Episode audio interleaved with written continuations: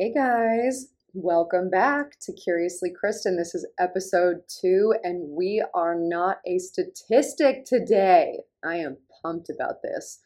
Quick callback to episode one. I did mention that there is a very surprising, to me anyways, statistic that 26% of all podcasts only have one episode. So, in creating this second episode right now, I'm in the top 75%.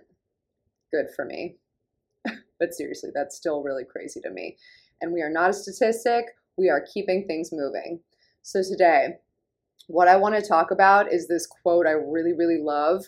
Uh, it's Jim Rohn. So he's an American entrepreneur and author. And I've heard Tony Robbins quote this guy. I've heard Jay Shetty, another favorite thinker of mine, quote him. Um, it's very simple but very powerful. And the quote is to stand guard at the door of your mind. Um, so basically, choosing which thoughts you allow in and which ones you do not. Um, you know, being from LA, I like the analogy of maybe imagine that your mind is this exclusive club and you're the bouncer right? You get to choose which thoughts you, you know, provide admission to and which ones you deny admission to. Um, another analogy I once heard is to imagine your mind is like a cozy home, maybe in the middle of the woods or something, but there's a storm raging outside. So you're, you know, inside and you're watching the rain pummel everything it hits trees are falling, maybe thunder is clapping in the distance. It's chaotic and scary, you know? But you are inside. You're safe and warm, where you have decided what temperature the thermostat is on. You've maybe built yourself a nice crackling fire. You're watching the new episode of Marvelous Mrs. Maisel. I don't know, that's what I'm on right now. Whatever streaming show you're on. You've decided to mindfully maintain your optimal homeostasis, regardless of that crazy weather happening outside. You observe the weather from a place of curiosity and non judgment without immersing yourself in it. It actually reminds me of um, I do the seven minute daily calm meditations on the Calm app. I'm a big proponent of that. Hashtag not an ad. I just like it. Um, so there was one daily calm where they say that we're not in a mood, a mood is in us. So it's really it's the inverse, right? That figure of speech should actually be inverted because we are not in the mood. The mood is the thing that is in us temporarily. We're the one experiencing the emotions. We're the one feeling the feelings and we may not control what emotions come up, but we do control our response to those emotions. So we can choose to pause, to notice our body and our mind's first reaction to something and then to consciously choose what our response will be. And it's really important to recognize that a lot of the time we didn't cause the storm. You know, we don't have to judge ourselves for the feelings that arise. I believe that at least when it comes to emotions, that really nothing is random. A lot of times we're triggered because of something that happened to us in our past. We're responding to a similar situation in the present based on some autopilot setting developed from our past. It's the way our neural pathways have now been wired based on our experiences.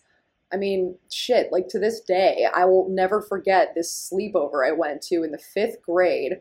I'm not going to name names at the off chance they ever hear this, but it was in one of the popular girls' houses, which I definitely was not one of those, but she lived down the street. Our parents were friends. She probably just felt like she had to invite me. Um, but I remember waking up to an empty room. Everyone else there was already in the kitchen eating breakfast. Um, P.S. I also fell asleep first, so they did some pretty fucked up stuff to me when I was asleep. When I woke up, everybody was already out of the room eating breakfast, so I'm about to open the door to join them, and then I hear one of them say, Don't you guys like it better when Kristen isn't here? So, of course, I immediately start bawling packing my things in a panic and I run out of the house without looking at any of them and I run home and cry to my mom. Um, the point is that, like, that might seem small relative to other traumas that happen, but the point is the trauma stays with us. I'll probably do several future episodes on inner child work. Um, shout out to Dr. Nicole LePera, by the way. She on Instagram is the holistic psychologist, and her book, How to Do the Work, is game changing just in terms of understanding your own childhood trauma. Um, but for now, we will just say that we all store childhood trauma in our body and in our psyche. And when things happen in our adulthood that triggers that trauma, we feel it all over again. And sometimes very acutely, and especially if we never processed it to begin with. And this is why I think we should all go to therapy. Neither here nor there. So I listen to a lot of guided meditations also, and there's one quote in particular that probably comes up more than any other one that's related to this concept of standing guard at the door of your mind. It's a Viktor Frankl quote, and it says, Between stimulus and response, there is a space. In that space is our power to choose our response. In our response lies our growth and our freedom. I freaking love this quote. It's actually written on the whiteboard right behind me here in my home office. Um, I just believe that there is such a distinction between responding and reacting. And the second we react instead of respond, we're allowing temporary circumstances to control us, to dictate our mood. Um, in mindfulness practice, this is sometimes referred to as, quote, biting the hook. So, biting the hook is basically, it basically means just acting on first impulse not pausing or giving yourself a beat to choose your response. Um, for me, the ability to respond instead of react has been one of the greatest material benefits of meditation. Like observing when emotions come up for you in difficult situations and observing them with curiosity instead of judgment recognizing how those emotions are manifesting in your body. Maybe it's a lump in your throat or clenched fists. Maybe your jaw is tightening or you have tension in your shoulders. They're up by your ears. There's a lot of ways that these things physically manifest. But noticing those things and then thoughtfully choosing how to respond has maybe been the biggest mindset game changer for me in, in probably the last like five years. So, I mean, I actually have an example of this from just yesterday. So I was flying home from a friend's wedding in Cancun, and I'm sure we can all agree that travel days are some of the most high stress days. So I am sitting at the back of a plane and feeling a shit ton of anxiety. I'm waiting to get off and I am manically checking my Fitbit, you know, for the time every 20 seconds. The plane I'm on, it was late departing and now it's taxiing. It's been over 40 minutes. We're waiting for another plane to pull out of our gate. My connection was already razor thin to begin with, and at this point, my next flight has already begun boarding. So I was told by the airline person that I'd have to go through customs because I'm coming from, you know, Mexico to the US.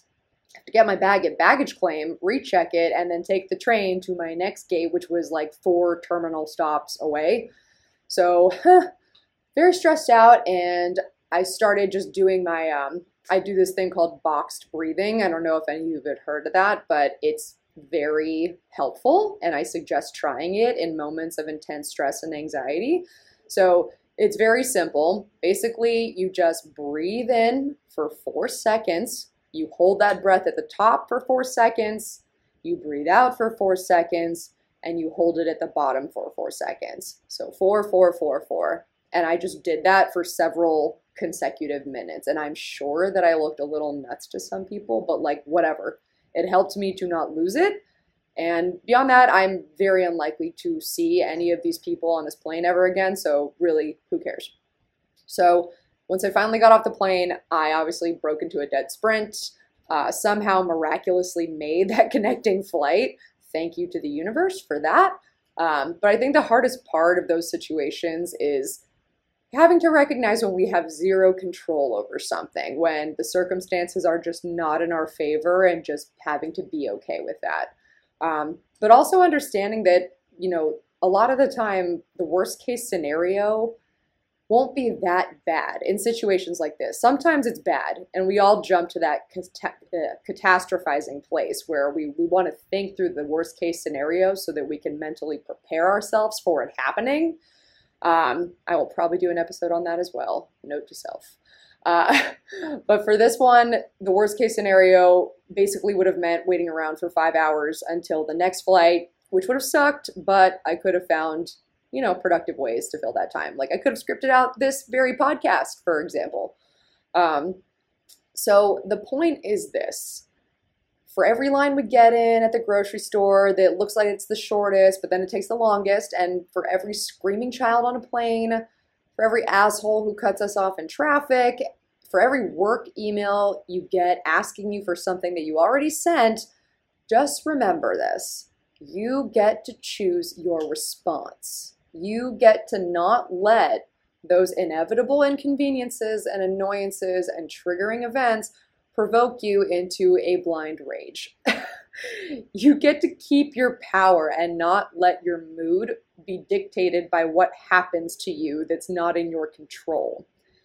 And in those moments that you pause and you choose your response mindfully, fucking be proud of yourself. Like this sounds simple, but it is not a simple thing to actually do or remember to do. And most people don't do it. We kind of just allow ourselves to get swept away in the storm of our day to day struggles. And I'm so guilty of that as well. And that's why they say meditation is a practice. I don't, definitely do not do this every time, but in those moments where I do, I'm like, oh, damn, it's working. and it's amazing to actually observe your thoughts and re- remind yourself that you are not your thoughts. You are just the one having your thoughts. So, from now on, you, my friend, you are standing guard at the door of your mind. Till next time, I want you to honor yourself, choose yourself, and always love yourself first. Thank you for listening.